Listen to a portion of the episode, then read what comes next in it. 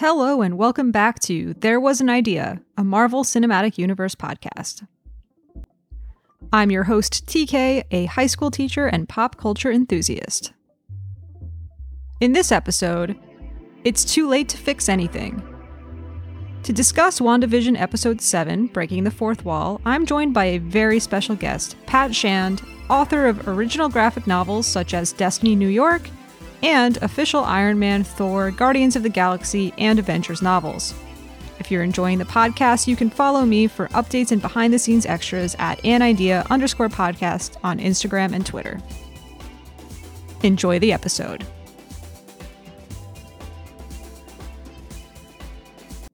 Today, I am thrilled to welcome special guest Pat Shand to the show. Pat is a prolific author of original graphic novels and comics and has also written comics for Marvel, Disney, Angel, other properties I may be missing. Thank you so much for joining me today, Pat.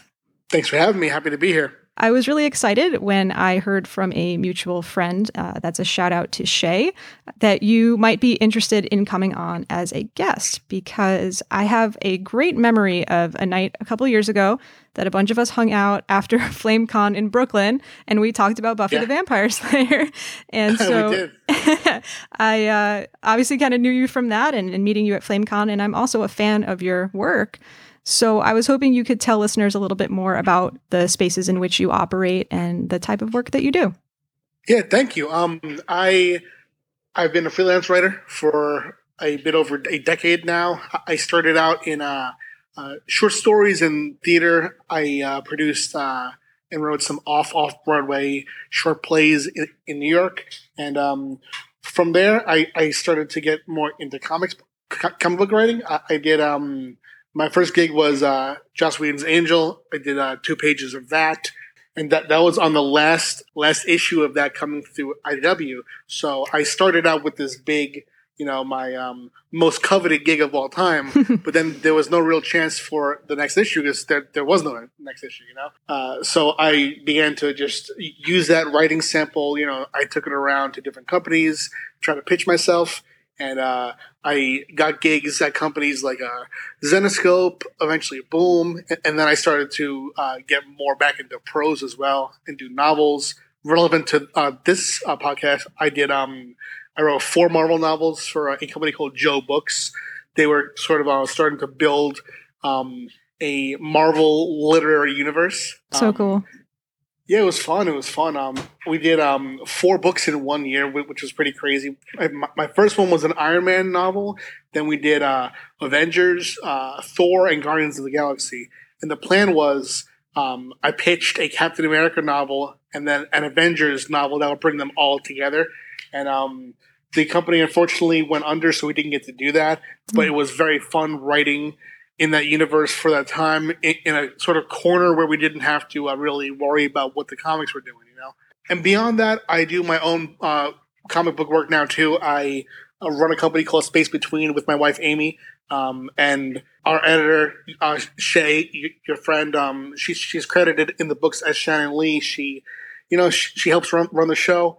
Uh, we produce our graphic novels through Kickstarter. We do Destiny New York. We do Prison Witch uh, Clonsters, and a bunch of other books that you can just search by searching Space Between Entertainment. And uh, yeah, we do about four to five campaigns per year. And uh, a new project right now is that we're taking uh, our long running series, Destiny New York, which has been running for uh, since 2016. And we're going to be uh, serializing that in single issues. Uh, oh, paired so with uh, cool. Black Mask Studios. So th- that'll be out. number one of that series will be out in uh, in March next month as an ongoing series. That sounds fantastic, and I really, really love Destiny New York. I highly recommend it to anybody listening. Thanks, Pat. Oh yeah, for sure. I mean, I, am excited to be here. This is um, you know, I I have been looking forward to WandaVision for some time, and my uh, plan usually with this kind of thing is just to wait till it's over. But now I'm glad that I didn't because it, it's just I I watched it all, and it's you know, I mean, obviously we'll get into it, but I'm glad to have watched it for sure. So you spoke a little bit about having the opportunity to write for Marvel, which is is incredible. But what about your relationship to the Marvel Cinematic Universe? Have you been a fan? Yeah, I have. Um, you know, I grew up and I didn't. Um, I, I sort of had this weird resistance to action films where I kind of Mm. like wrote them off. And e- even though I, I was interested in comics, um, I, I was resistant for a long time to superhero films because I was, um, you know, I was a little pre- pretentious kid, you know. and um, I remember um, I was working at Borders, and um, we were playing Iron Man two over and over and over on our TV, and I had enjoyed the film when um, when I saw it in theaters, but I, I didn't let myself really fall in love with it. But then, um, and and it's not one of the, the most well received Marvel movies, you know, but right. It, it was playing on this TV. It was that. It, it was uh, Shrek three. You know, Shrek the third, um, which these films I know very very well now. You know, and and um, it was just playing over and over and over again. And the more I heard the dialogue in the background, the more I was like, wow, this this dialogue is just so natural, and the character, you know, just, just the character moments here, even in this film that isn't getting you know, I mean, to me, as much love as it deserves, it feels um, it feels just so organic in a way that I probably didn't get give it credit for when I first saw it, and then that really um, opened the door for me to look more into that universe, and um, from there, I, I've seen every single Marvel movie in theaters, except for some reason I missed uh, Thor Ragnarok in theaters. But I mean, I've they they are the films that I generally look forward to most now. You know, I, I do love them, and yeah, I'm definitely excited for this new uh, TV thing. Because at first, you know, I, I watched a bit of the uh, previous Marvel TV, but Mhm. you know, uh, the Daredevil and stuff, but it, it did feel disconnected. They don't really reference it at all, right? But obviously, this is something different. So I was a bit, you know, I was excited but skeptical. But now, I mean, now I'm just excited. Yeah, absolutely. I relate a lot to what you're saying, and I I love that in a way Iron Man 2 was kind of uh, your way into really kind of falling for this universe. I I recently rewatched that film and I have to agree that even even if it's not considered among the the top tier of what the MCU has to offer, it's delightful. uh, and as you said, it those is. character moments really stand out. it feels like kind of lived in, you know, because Yeah. I watched back Iron Man one, and I I get I get why it is what it is. It's the first one. It's the one that really introduced this this uh, style of storytelling, but it it had to do so much heavy lifting. You know, it, it had to um really do exposition. It, it had to establish so much about Tony Stark. This potential of what this universe could be. Iron Man two. There's a lot of the movie where they're kind of just chilling. You know, Yeah. and that I love. Yeah, I'm with you. The the establishing work is done. The scene has been set, and I love that you use the phrase "lived in." I completely agree. You know, thinking about WandaVision, as as you said, a new direction for the MCU, occupying this TV space in a way that they hadn't previously, that Marvel Studios hadn't uh, hadn't previously. So, what have you liked about it, or what has surprised you? What's been your relationship with WandaVision so far? Wow. Okay. So, um, what I have liked is that it's weird because I, I love TV. I do.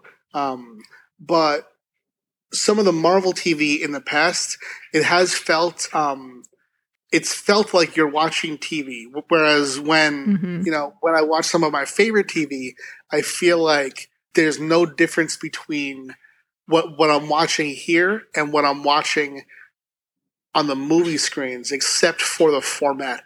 Those like like for example, Six Feet Under, Sopranos don't Mhm. feel specifically written for TV conventions. They feel like if that story was told on the screen, the only difference would be the length.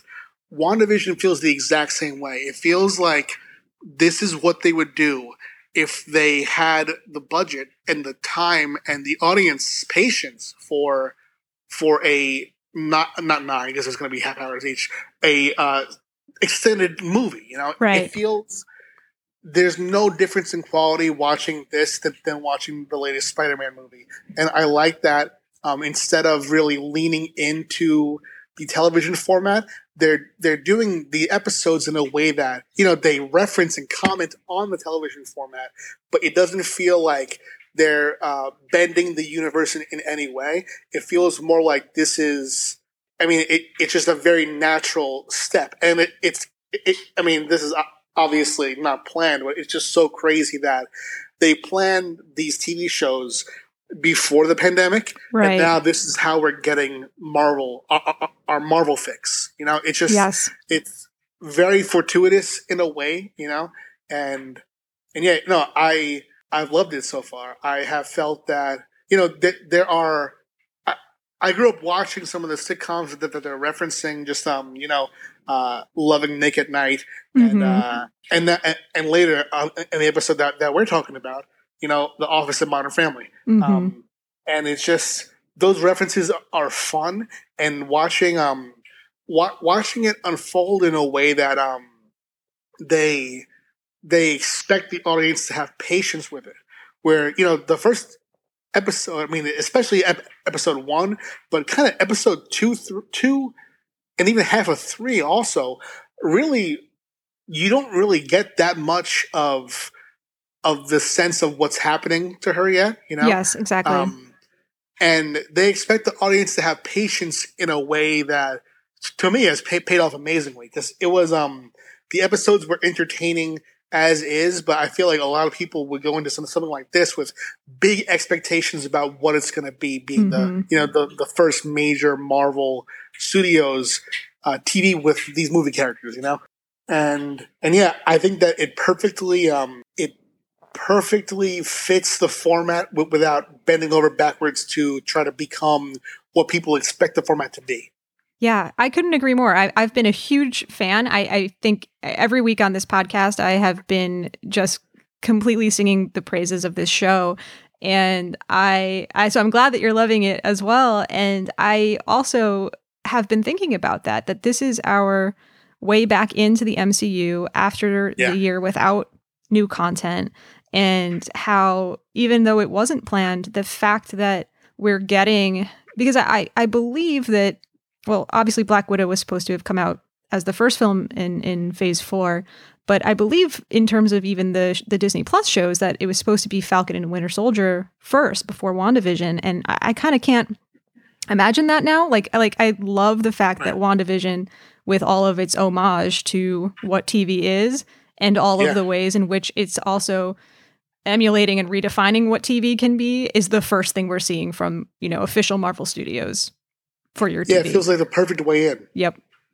Yeah. and it's yeah, it's weird. Like I, when I started watching it, I felt um, I began to feel how much that distance from the last Marvel film has been. I mean, I, don't even know how long it really has been, but it feels like. I mean, it, it was Spider Man, right? Spider Man Two.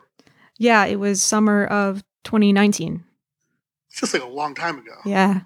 That feels like a very, very long time Yeah, ago. it really It's- does. And I, I was wondering, like, is this in some ways the end of uh, Marvel being the biggest thing as we know? Because, I mean, how, how long?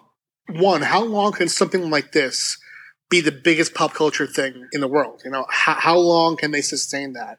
And just the whole thing, you know, the fact that um, uh, the the previous phase ended with Spider Man, which was um, you know, it, it was kind of like an epilogue, and Right. it didn't, you know, it just felt like a, a fun addition rather than it didn't really bait people in like, oh, the next phase, you know, it more like it felt like a a tag on to the end of the last Avengers film, you know, in a good way. But it didn't feel like it was setting up much. And then with the first film in this next phase being Black Widow, which features a character who we're supposed to think is dead, it's supposed to be a prequel story. Mhm. You know, it's I don't know. It felt like it felt like in many ways that maybe what we saw as the Marvel universe was changing in a way that felt like what we had experienced was kind of over. But this makes me feel not that way at all. Th- This makes me feel like oh, people are going to care as much about this and- what's going on in this as they did about what we saw last, and that's very exciting to me. Absolutely. And I think going back to what you said before too, the idea that this this show is trusting the audience to have that patience and that patience paying off. And I think that's what's really and, and maybe it's not for everybody. And I, I have heard from some people who thought those first couple episodes were a little slow. I, I don't agree. Um, because like you said, even though we weren't clued in yet as to how this was connecting with the larger universe as an audience, I, I still think they were delightful. Um, but all that being said, I you know I, I completely agree. This this feels fresh. It feels like both familiar in the way we want the MCU to feel familiar, but it also feels new and groundbreaking in many ways. Yeah, it feels daring. You know that yeah. um that that that, that patience, that that expectation of the audience to take their time with it.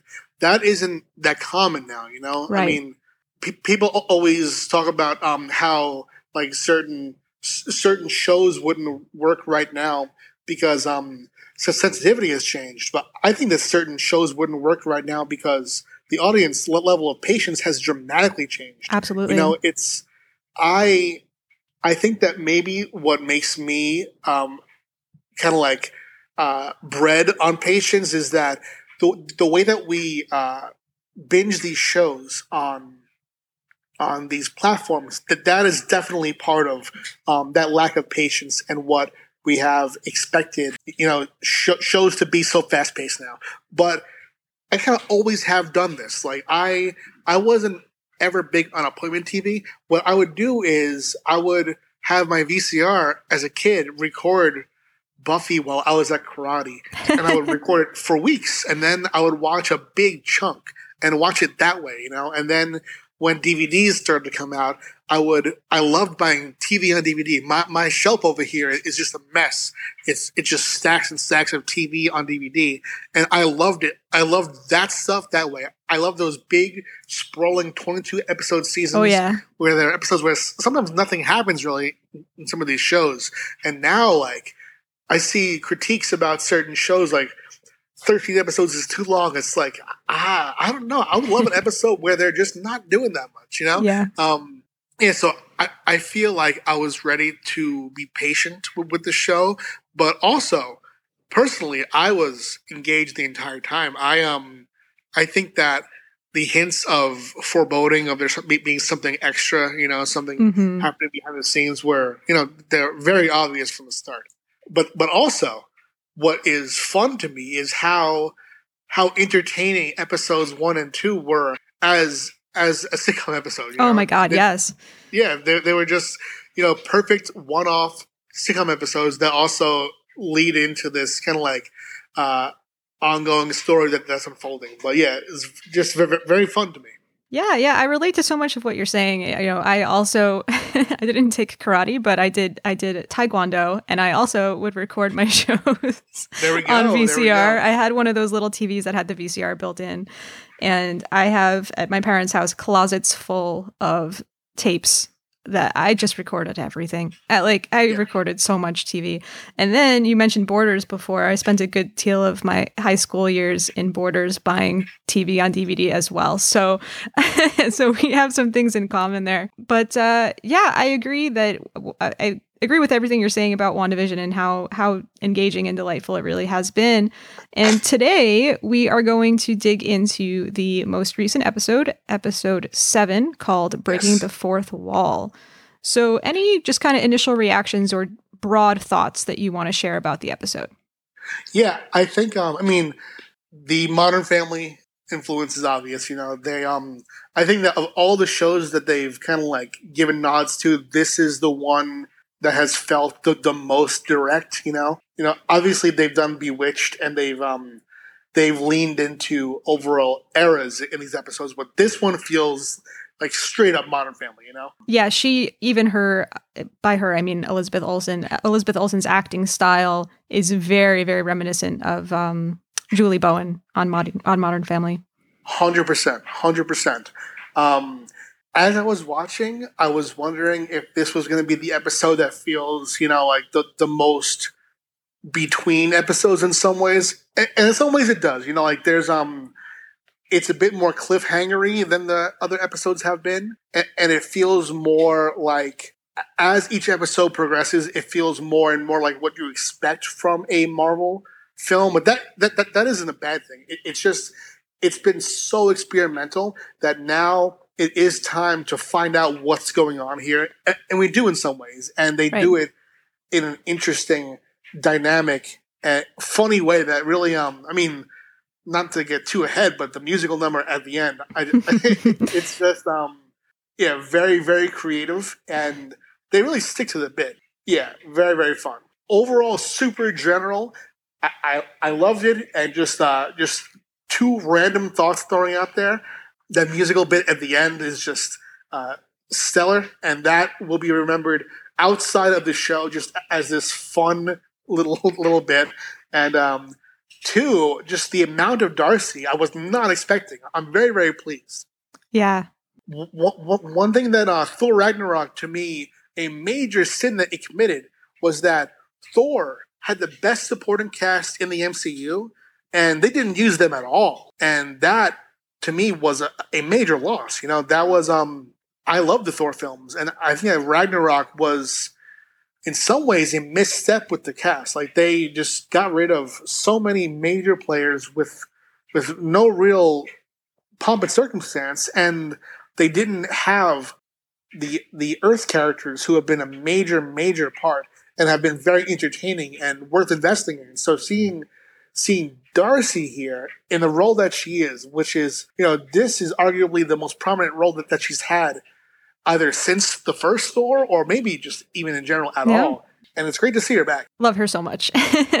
yeah. And and I did love this episode. I, I think you referred to it as kind of like having some of that in betweenness, and and I I think that that's right. I think that this other than the musical number, I don't think that this episode feels like a one off in the way that I find myself wanting to revisit episode two as a one off. And even episode six, last week's episode with the Malcolm in the Middle style. Um, and at first, I would say, you know, after last week's episode ending on that climactic cliffhanger, the beginning of this episode, it felt a little jarring because it, it brings us all the way back down from that height. We went right. from the expansion of the hex and this image of Wanda at perhaps her most powerful to this very micro setting. It's Wanda in bed looking her most vulnerable we've seen her, right? Yes. So that wasn't what I expected necessarily, but it did overall it worked for for me and I'm going to get into it a little bit more later like how I think that this style of this sitcom era fits in with the narrative here but uh, yeah, I mean, other general thoughts for me, eh, you know, this was a big episode for some other characters too. Obviously, Agnes and and the reveal, and we'll talk about that, and also Monica, Monica Rambeau having a significant yes. moment in her arc. So, uh, one of the things I like to talk about, you know, before we get into some of the sitcom style stuff, before we get into some of the character stuff as much, is to talk a little bit about answers and questions. So, this episode, episode seven, does offer up some explanations for some of the more puzzling aspects of the show so far. So, just curious if there were some big aha moments or answers or explanations that stuck out to you. Yeah, I think um, they're doing this great and intriguing. And as a writer, I do writing this would it's just it's a tightrope they're playing so much with the, the idea of how much Wanda knows and is aware of and is in control. You know? Mm-hmm. Um, it started in a way where it seemed like she wasn't aware of things at all. And then the last few episodes have really leaned into the idea that she knows exactly what's going on and she's protecting um, this reality and then this episode, in many ways, kind of like pulls the rug out from under that, where she's she's now in, in this place where like, wait, how how in charge of this reality? How in charge of what's going on is she at all? And that I wasn't expecting in any way. I I thought the, that that reveal was already done. So the reveal at the end of this episode that she she might her, her powers might be being used by a third party to to, uh, to some extent was was a ma- a major reveal that I at this point in the show. I mean, we have um the episodes have been getting a bit longer, still still about thirty minutes each. We don't have much content left, so this late in the game to have that reveal after the reveal that she does kind of know was pretty major to me. You know? Yeah, absolutely. And I do think that the last two episodes are going to be closer to an hour each. But then I had also seen something that proved incorrect online that had said that this one was also going to be an hour. Clearly, it wasn't. So I suppose we'll see about that. But yeah, a, a, big moment of you know learning for us as the audience members, as you said with that reveal, and and Wanda is learning some things in this episode as well, as is Vision. Um, they're all kind of learning there's this uh, this motif about having questions and having answers and having no answers, right? Wanda tells her sons that I have no answers, and Vision tells Darcy that he has questions and some she can answer and some she can't. Yeah, notably, Vision also kind of learns the summer the summary version of his own story. Yes, yes. Which was, you know, that was coming too. He's been on this kind of journey of discovery throughout. And then, of course, the the big reveal. It was Agatha all along, and uh, specifically, we see in the song montage some of the specific uh, people and things that she was involved in and pulling the strings for. So, yes. I'll talk a little bit more about that too. Just yeah, just to chime in really quick about Vision finding out. It it, it struck me um uh, just the pair of Vision and Darcy. She she, she has historically been paired you know, with these like kind of like h- higher than high characters, like you know Thor. Yes. Um, and so so much comedy comes out of, of that pairing, and it just she has this emotional moment with Vision, but before, right before, it's so funny to me that she she did did, did not do a very good and empathetic job of telling him how he died. You know? No, like some guy did this, and, and, and there was a bad guy, you know, and it was just it was a very casual way to, to tell someone that he's dead, you know. And and then um, but it was very Darcy, you know. She she's very blunt, and um, I love that about her. But then we do get that tender moment where she um uh, says how she observed uh, their love as as a fan, you know, which is yeah. um, it kind of puts us in her shoes, which you know that's kind of been her role in the Thor movies too, where she she and the other human characters, you know, but mostly she is definitely the audience kind of fill-in role where we're experiencing this in Thor, this god for the first time, and now here where we've been watching the show, and it does, um, you know, it does feel a bit painful as the audience member to watch this kind of growing rift between uh, Wanda and, and Vision because we, yeah. you know, we're invested now, and I was a bit worried um, during the films that they were taking Wanda and Vision a bit too quick, mm-hmm. um, and that they were trying to catch up to what people expected to see, who were comic book fans. But now that doesn't feel that way anymore at all. Now, now it feels, you know, we've been with this relationship in some form or another for years now, and they've been growing it. So seeing Darcy be able to say that as a fan of the show feels as if she's speaking for us, the fans of the show and of the, of the movies too. Absolutely. And it makes me think of that line she had about how she secretly wanted a guest spot on the show. yeah. um, all of our dream to be kind of thrown into our show. But then again, careful what you wish for, right? What did she Definitely. say? That kind of sucked. But um, yeah, absolutely. I, the, the moments with them in the in the getaway van are are pretty hilarious. And like every episode of this show, as we are getting some answers, we are also we have some new questions to puzzle over. So after this episode, do you have any big question marks that are hanging out above your head that you're like, what's going to happen with this next?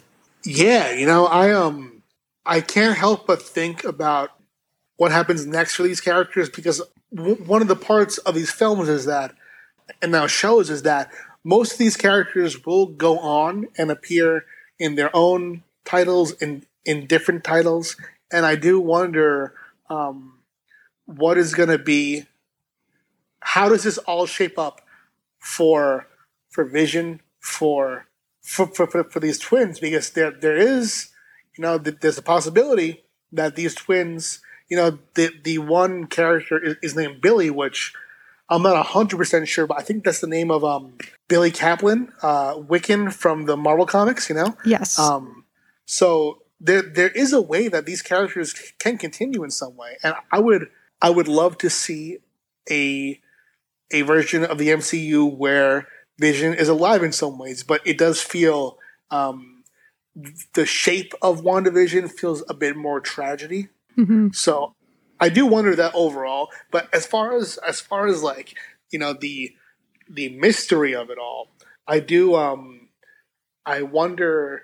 I mean, right now, like the uh, the cliffhanger questions are, are like, what's going to happen between Agnes or, or Agatha now mm-hmm. and Wanda? how how much is each of them controlling in this world and where are the kids right now? You know, they Mhm. leave that purposeful cliffhanger where um we see this sort of like very cutesy scene between Agnes and the twins, and then and, and, and the next time that we visit that scene, uh, there are these remnants of, the kids, the the sandwiches, the the TV on their Right. channel, and and they're gone. So obviously, we do want to, you know, have that resolve to find out where they are, and oh oh, oh and of course, of course, of course, um, the the question being about about Quicksilver, like how Yeah.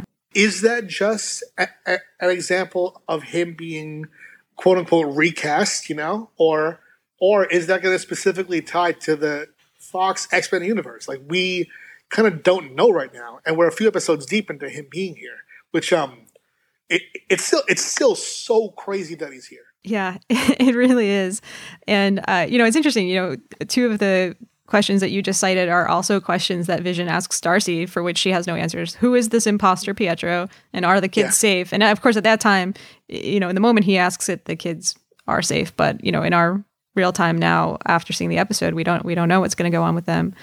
And yeah, I love seeing Evan Peters on this show. It's just so satisfying in a meta way to have him here. And I love how they're playing with these different, different, you know, everybody who's watching the show has a different theory on what they think is going on with Pietro, whether he is completely not Quicksilver at all and is is just being completely orchestrated by Agnes. We I mean, we did see in the in, at the song in the end that she's using her purple magic on him, but I I love the the theory that he is in fact multiverse Pietro, and Yes. I I think that I hope that that's kind of how we see it play out. Yeah, I very much hope so too. That's um, that is the exact direction that I want. Because I mean, it's one, it does open this multiverse uh, question, of course, you know, but but two, I mean, that's th- that's the one casting job that the X Men franchise did so much better than Marvel. Yeah, you look at the Marvel uh, cinematic universe,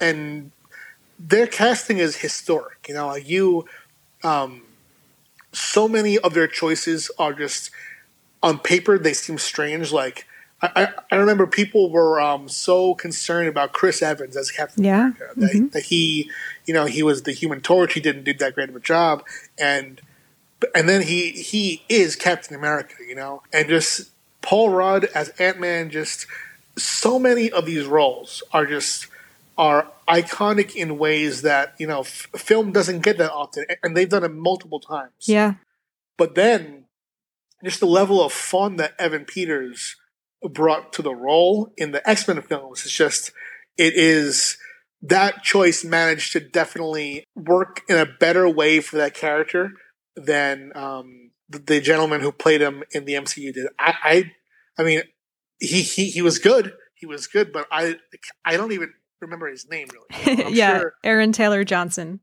Okay. Yeah. Yeah. Yeah, I, I have a soft spot for his character in Age of Ultron, but we only got to see him in Age of Ultron, and Very uh, brief. exactly, and and he didn't pop in that way that Evan Peters did in in this role. Yeah.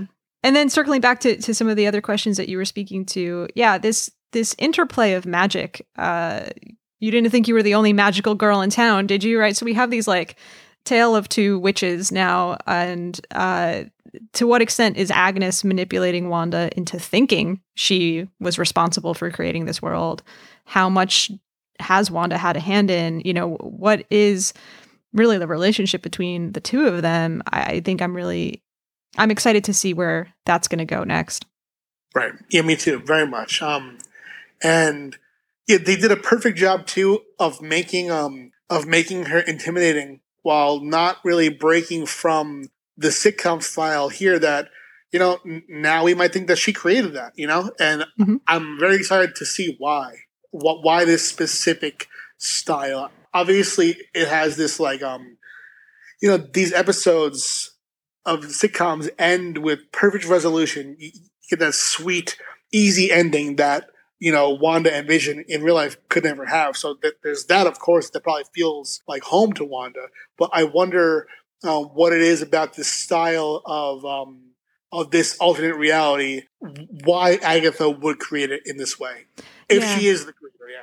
Right, absolutely. And all along thinking that Wanda had a hand in creating it, or at least in framing it. Um, you know, my theory has been, re- you know, related to her her past, her grief, her trauma. You know, that she's using television as this escape in, in, the way that many of us do. And and and there's this been this motif of her watching TV and talking about watching TV even within the show within the show which is just so great and so multi-layered yeah. and how meta it is. But I I was wondering after this episode uh who whose language is this whole TV sitcom thing? Because when Agatha reveals uh you know her great her great villain speech, which comes out in the song, uh, you know, she kind of uses her purple magic to go into Wanda there at the end. And that's got me wondering is she using the format of this like Munsters style song because that is the language that she knows Wanda? That, that she knows resonates with Wanda, or is that her language? Has she been the right. person who's been framing everything in this way? So yes, that's still a question to be seen. And speaking to motivation, as as as you just said, you know, what's what is Agatha's motivation here? Yeah, we. I mean, we're left in a place where th- this is the major difference from the films, in that you know, obviously, ha- having this conversation, we would already know, you know, but now. Right now I'm just I'm very eager to watch the next episode and find out more about this. And you know, I haven't really felt that way about TV in some time because I've, I've had the luxury of just picking up the show and just watching it next. But now, yeah, I I can't wait for the next one. well, we only have a few more days, so thinking a little bit more about the sitcom influences and some of the TV tropes that the show plays with. We know as you stated, that this concept of breaking the fourth wall, that mockumentary style with character testimonials speaking directly to the audience, these are hallmarks of popular late aughts, early 2010s sitcoms like The Office, Parks and Rec, Modern Family, all which are referenced here, some more than others. And, you know, once again, we see WandaVision following suit with the opening theme style of the particular time period. So, no lyrics to the theme song this week. The opening music sounds very similar to that of The Office. And I also, are you familiar with this show called Happy Endings? I'm not, no. I hadn't been either, but and I read online that that was one of the influences for the opening theme here.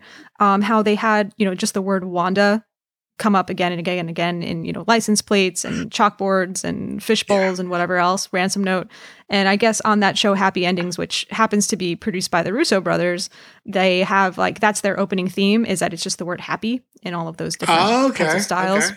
so yeah just kind of a, a, cute easter egg that I, I, read about online i can't remember where i read that now um, that is yeah yeah, so I, I liked that, and and then of course also the irony of of the end of that opening song uh, created by Wanda Maximoff in the episode that we definitively learned that she's not the one pulling all the strings, right? That yeah, that she's a, a, player in this narrative. So I like that as well. And a, and the callback to the image of the calendar with a heart over one of the dates, which we saw in episode one. Very cute. Very, yeah. very cute. What I wonder is and and this is just more like like a kind of like a nerdy question is um you know uh how how Sword is watching the show as they observe, right? Mm-hmm. Um, what I wonder because they've been constantly observing, but the episodes that that we've seen that they've seen are about half an hour each. So what I wonder is what's what's happening outside of that time frame. Are they watching? much more episodes of WandaVision that we don't get to see, you know? Yeah, absolutely. I, have been thinking about that too. And and there is some evidence to suggest that they have additional footage in um in episode four and that also, you know, even for us, what we're seeing, some of the previous Leons have had slightly different, you know, edits of uh, lines that we had seen in earlier episodes or shot from yeah. different angles. So it's really interesting how they're playing with all of that. That um, is, yeah. But you know, I pretty much every episode on this podcast, uh, I mention this, but this the sitcom influences, the tropes are some of what I have looked forward to most throughout this experience of watching each episode. And in my opinion, they really don't feel thrown in there for the sake of it. Which, even if they were, that would be okay, right? Like, you know, you're doing this homage to TV, you're playing with these tropes, but they really, you know, feel to me intentionally related to the themes of the episode or something that the character is going through. So with this one, what really works for me is, right, we're seeing this evolution of sitcoms over the years, not just in terms of their style, but also in terms of the content. So you go from this image of the perfect family, the themes of fitting in, to more recent comedy that is grounded in, you know, some of the more messy parts of our lives. So the timing of this era of episode really makes sense for the overarching story because where we see Wanda in her stages of grief it fits in. So in recent years, we've seen sitcoms stray from the image of that perfect family where the mom has always got it together, or even when she doesn't, she's you know she's still doing her best to hold it together for the family. And in recent years now, we've seen much more cynical humor, right? Yes. Um, and we've seen much more of that what Wanda is doing in this episode, uh, where she is hitting rock bottom. So I just think that was really again, I, I just have been kind of uh, gushing over this sh- this show, and and we, every week it it really doesn't disappoint me with that. Yeah, and I, I think too. Um, I love what you said about how these sitcom elements feel purposeful, Yeah. and this is you know we've seen um in, in the past. I think maybe episode I think maybe five. I'm I'm, not 100 percent sure, but where um where I think it was Agnes who said who asked if she should retake her line. you know? Yeah, we've we begin to see specifically Vision kind of like breaking out of this format when he um he he he, he resists the talking head interview. You know? yeah, I love that. and um I think that that too was um in the narrative. You know, it it's just so layered because uh, it does.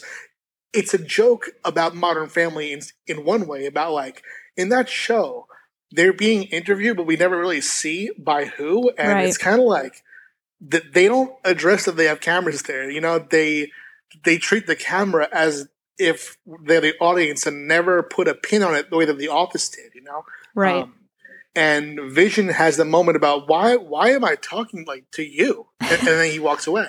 yeah. Um, but on a deeper level too, that, d- does definitely show him um, breaking out from what he thinks and what we had thought to be um, the role that Wanda has cast him in. You know, Exactly.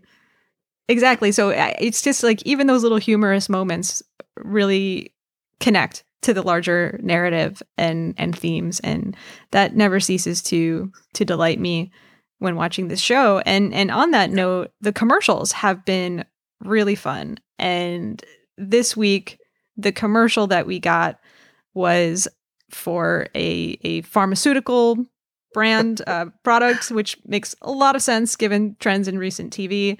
What were your Yeah. thoughts on that Nexus commercial? I think it was. I mean, it, it definitely ties into you know what what Wanda is going through now. It's it's this perfect reference to to our time to you know being advertised this this kind of like fix all that doesn't really fix all. You know, and um and it also ties so so well into into the mode that Wanda is in right now. And I mean, I just the commercials have definitely gotten a bit darker. oh Um, yeah. And I mean, not to get away from this one, but the one that is so evocative to me is the um the animated one, you know? hmm Uh, so, so strange and so of that time. And I, I love how um this week's commercial is as much an artifact of, our time as the, the previous ones have been of theirs. And it's gonna be interesting um to revisit this show in another era and see how that commercial begins to feel like less like now and more like an era of the past the way that, that these other ones do. Yeah, absolutely.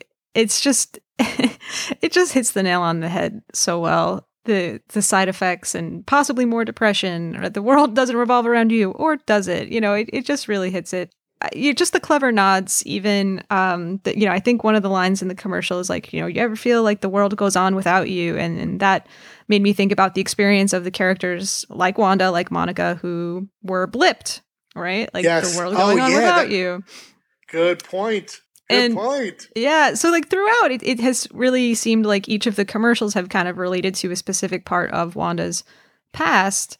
And now we're kind of, like you said, moving into Wanda's present. I, I think this is kind of speaking to this moment of, uh, you know, perhaps, perhaps even it might suggest, I don't know if this is a stretch, but it might suggest that perhaps Agatha Harkness, you know, approached her with uh, this type of um, uh, pro- proposition. Like, hey, do you want to do this thing? Do you want to kind of, you know, create your own reality? Um, and Yeah. you know, I, I, I don't know. It's it's interesting. And also, while the previous commercials kind of connect to elements of things we've seen in the MCU before, this one seems like it might be suggesting a potential next step for where the MCU might go because I wasn't familiar with the Nexus in the comics universe. I don't know. Are you familiar with that? I'm not. No.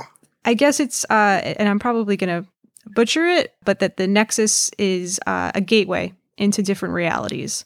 So, Oh, oh, okay, okay. yeah. So, and I, I think it operates in the comics as a, as a way of accessing, you know, the multiverse. So I think that could be, you know, could just be kind of a clever nod for fans of the comics, or it could also be sort of more hints in that direction of where we might be moving next in the MCU is going to relate to that. You know, that's um, I had no idea, but that that definitely gives me hope about Pietro. You know. Yeah. yeah, Um, definitely. Yeah, no, I had no idea, A- and it'll be very interesting if um if Agatha specifically is someone who who has a power over a multiverse type situation, you know. Um, yeah. and yeah, that's very interesting to me, and it it, it, it is kind of odd coming on the heels of um uh, Spider-Man: Far From Home, Mhm. which played with the idea of a multiverse and then totally dismissed it, you know. right. Um, and now it seems, I mean, with this and I mean the title of the Doctor Strange movie coming up, it- Yep. it seems like we are going to go that direction, which is great. And it's it's going to be interesting to revisit the place and the role of Far From Home once WandaVision is over, once we do get Doctor Strange, you know, once Yeah. the third Spider-Man comes out, because like you said, I, I think up to this point it has served as that epilogue to Endgame that, you know, everybody kind of forgets not I don't want to say everybody forgets that it was there, but Endgame feels like the culmination of the saga and Far From Home feels like, you know, the afterword. But is that going to is its place in the larger MCU going to feel like it shifts once we start getting more of this multiverse stuff? So Exciting. it's very exciting. And also exciting is what I think is perhaps the greatest Disney villain song that we've gotten in a while. Um, Agatha All Along, the Munster style theme song that she projects to Wanda uh, in lieu of a villain monologue. Um, Yeah. So, uh, any other thoughts on on that song itself? I mean, I just love how arch it is. You know, Yes. uh, um, there's been, you know, people critique the MCU for for leaning a bit too into comedy, but I, I don't think that's been.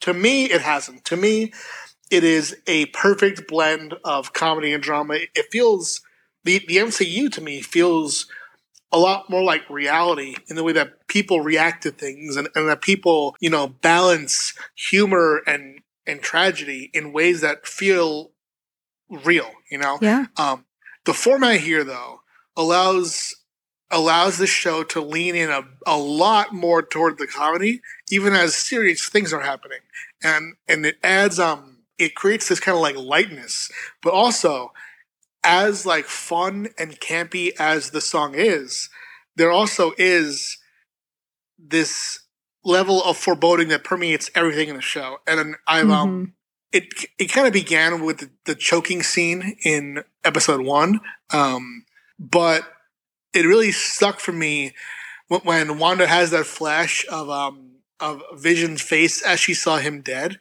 Yes. Since that moment, every bit of lightness to me does have an undertone of like, oh man, this um, what's happening here? Yes, yeah, you were speaking to to the campiness of it, and yet the fact that it has that undertone of dark reality, Yeah, yeah. and it, the show has balanced it so well. Definitely. I also just you know, I, the the connections episode to episode are really satisfying as well. In the song, they refer to her as Naughty Agatha, and in the previous episode, in the opening scene, like the Malcolm in the Middle style, she's wearing those pants like from very late '90s, early 2000s, with the naughty written around the butt oh, that's and good. Yeah, and, and in in an earlier episode, one or two, um, Wanda calls her naughty, and it's just like it's those little connections that are just so good. That, that is so good. I did not notice that, so I, appreciate you pointing that out. That definitely enriches it.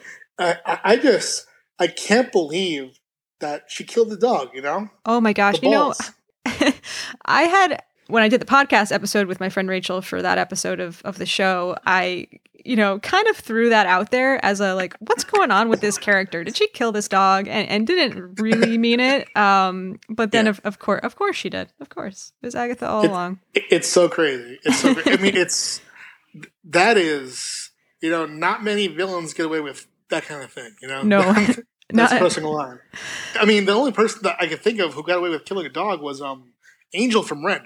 P- people for some reason yeah. just love Angel from Rent, even though hey, dog killer. You know? That's so true. Sings a, a whole song about it too. Yep. oh my goodness. Well, speaking of some of the darker aspects of the show, you know, I, I, episode to episode, I've been tracking some of the themes and symbols and motifs and things, and you know, the, Wanda's pain and grief, the stages of grief that she's going through, are you know so so clearly um, important to her character arc here important to the larger message of the show. And this episode also really calls that calls that out that theme of, of trauma and how different people respond to it by pairing Wanda with Monica and seeing that stark difference. I, I can't say stark when talking about the MCU without it. I was going to say like very good, very good.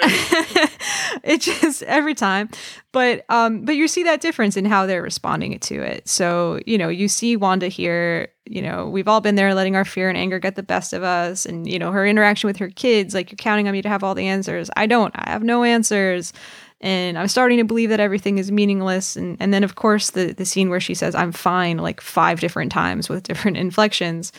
And yeah. and then and then you know she's watching TV alone and is so happy you know that that's the only moment of peace it seems like she's getting and and we're really seeing her here at at um at rock bottom and and then we see Monica approach her and we know that Monica has lost you know first of all had the experience of being blipped came back into a completely changed world and found out that her mom had passed.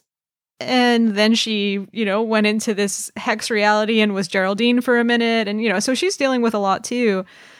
Uh, it's just so powerful that the scene when she tries to level with Wanda and says, you know, the worst thing has already happened to me. I can't undo it. Yeah. I can't control this pain anymore. I don't think I want to. It's my truth. That is definitely. Um, I um, I didn't read much about the series going in, so I didn't know who was going to be there and, and mm-hmm. what connections that they would have. And just um, yeah, I just agree. Perfectly uh, chosen character to um, to just you know reflect what's going on with Wanda and be someone who can you know relate to her in that trauma and that loss. And she's putting a name to this idea of uh, another theme that we've seen develop in the show of control as well, right? And how control it relates to fear and relates to pain, which goes back to a, a conversation that Wanda and Vision had in Civil War, right? I can't control their fear, only my own. And oh yeah, yeah. it's just so you know, and and clearly I've been spending a lot of time with these characters recently um, because of, of the podcast and, and, you know, revisiting their stories before WandaVision began. And then, you know, watching these episodes multiple times every week, which is why I, am catching little details like naughty. But, um, but yeah, it's just so, so well done how, how we're seeing these themes develop. We're seeing themes that have, that began to develop even back through the movies through here. Um, oh, yeah. You know, Wanda is losing control. We see it clearly on our screens here. Since the hex has gotten bigger, things are glitching out. I love the kids' video game controllers. That was very cute. Oh yeah, how they keep changing. Yeah, yeah, that was. And and we also, you know, also get a little bit of a of an answer here to how much Wanda does or doesn't control Vision because she's not sure where Vision is and and says to the kids if he doesn't want to be here there's nothing I can do about it. So we know that Wanda is not completely in control of him. Um and and clearly we see in this episode there's a lot she's not in control of anymore if if she once was. Yeah, th- that's true because he was um uh she definitely wouldn't have let him get as far as he did in the Halloween episode had she ha- I mean, had she even been aware, you know? Yeah, exactly. Whereas early on, the first few episodes, we see her kind of reset him.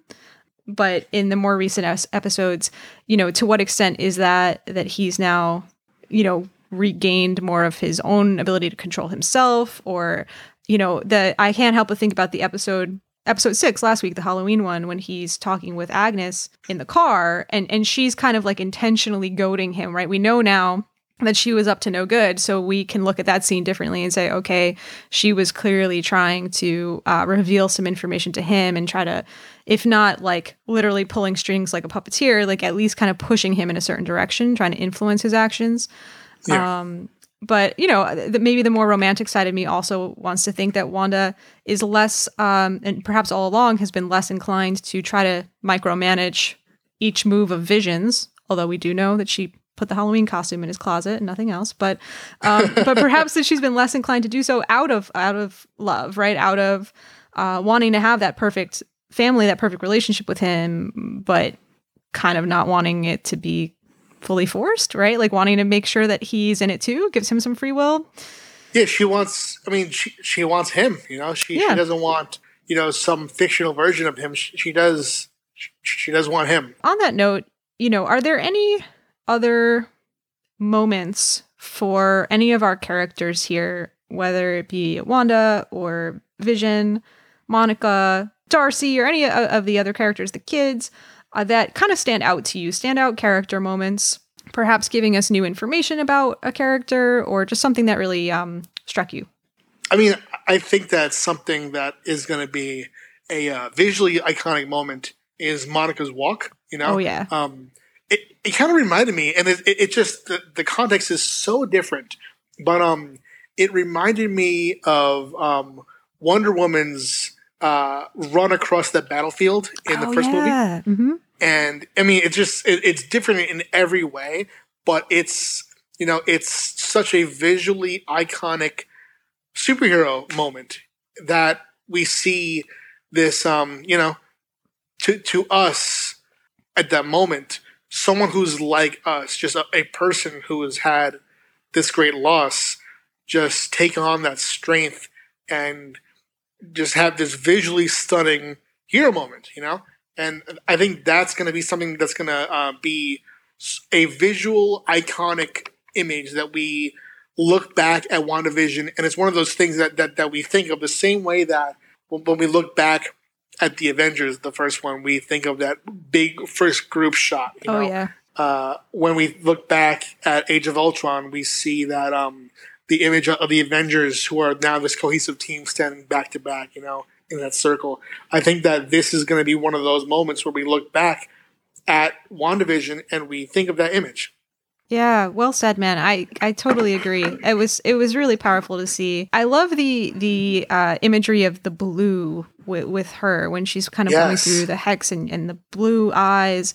And I I back in episode three when she was wearing her 70s getup and it was blue. I, I I said on the podcast I was like, you know, I'm not going to make too much of this, but I can't help but notice she's wearing all blue you know, Wanda's color is red. What's going on with this? And here again, you know, maybe that was just a little bit of a of a foreshadowing of of, of this color that is kind of surrounding her her her superhero origin. Uh, Yeah. Then I also couldn't help but think about the fact that Agnes's magic is purple. Um, you know, if is there some connection there with the red and the blue and the purple? I don't know. Yeah, the, the, the, they're very um, uh, color coded powers, you know. And Yeah. um, what I wonder too is um, and, this is just going off on a bit of a tangent, but um, the way that we're talking about these alternate realities, um, you know, we know that the Infinity Stones can exist in different timelines, even though they've been destroyed here. You know, Mhm. um, from from from Endgame. Uh, what I wonder is, could the Infinity Stones exist in in different realities, in different versions of our world? Like, say, in a version of the world where Quicksilver looks the way that he does here, you know, in, Yeah. in the X Men universe. Um, could that be a way to to bring Vision back and to have that stone in his head be be the real stone? You know. Yeah, that's really really interesting. The multiverse really opens up a lot of different opportunities. It does. It does. I'm interested in in hearing Agatha justify the whole dog thing, it seems egregious, you know? Yeah, I wonder. Right, like as you're saying too, like it, it, it, it's kind of so played for comedy that whole song, and then it ends on Yeah. that, and it's so dark. And as you said, it's like we're kind of letting her get away with it because the song's so catchy, I guess, because we like Kathryn yeah. Hahn, like whatever it, it may be. But I, yeah, I'm very curious to hear more specifically about the actions she's taken and why. Like, what Definitely. is her deal? What is her pain or trauma that has led her to this? Or maybe, maybe it's not that. Maybe she's more of a of a classic mustache twirling villain. I don't know. Um, uh, but I'm curious to see if she has connections with other characters who we've seen in the show, if she has connections with other characters that we've seen in other movies or will see in future movies. Um, I'm really curious about Emma Caulfield's character Dottie and how it seemed like uh, Agnes was was kind of talking about the importance of that character back in episode two, and then since then we've only caught tiny glimpses of her. I want to see more Emma Caulfield. Yeah, me But- too. Emma but- Caulfield on you, you know? I know, I know, and of course, like you see the icon. Emma Caulfield in the same episode where you first see a bunny rabbit. It's great. You know what's funny is um, I actually I didn't recognize her, and um, my wife, who's actually listening to me talk on the podcast right now, Hi. just um, pridefully pointed to herself to be like, "I'm the one who knew it was her." Yeah, she she definitely has changed, and especially seeing her in black and white as well in that first episode that she's in. But uh, I had read about the casting announcement, so I was I was really excited about that. Yeah, she's Um, great. She's great. Love her. So, where do you think we're going for the remaining two episodes of WandaVision? Do you have any predictions about what might happen next or hopes? Yeah, you know, I think um, I think that the sitcom format's going to be done. I think that what I could see happening is um, um, uh, Wanda begin to resist Agatha framing the situation in that way, and I, I, I, I think it's going to become very serious next episode. I, I, I think that um, uh, Wanda wouldn't take to the kind of um, uh, villain reveal that that we did, you know, because Right. now when she sees this um, interference in what she thought that she controlled, she's going to have a problem, you know. Yeah, 100%. And I, I completely agree. I, I think that the sitcoms have run their course. They've been delightful, love them. But I think that this, you know, we've made it through the eras. I think that the mid-credit scene is a harbinger of what's to come. I think that that's part part of why they would do a mid credit scene for the first time in episode seven is that sense of we're in the MCU era now, right? And I think that um, the the show has played with aspect ratio numerous times, and the fact that we get that letterbox, you know, movie style aspect ratio when Wanda is walking through the basement. Um, of course, it switches back then again for the song um, to to that four by three, but um, I, I think that's our that's our indication. We're in the MCU now, and our last two episodes, I think, are going to play much more like what we've seen outside the hex, so to speak. I think so too. As far as the show goes, I'm just I, I'm happy. You know, it's um I expected it to be good, but I I'm just very pleased with how good it is. It's Yeah. um it's fun, it's daring, and it's it's entertaining on multiple levels. It's entertaining as you know as this addition into the Marvel universe. It's entertaining as its own thing, and amazingly, it's entertaining as the sitcom that it is referencing. Absolutely.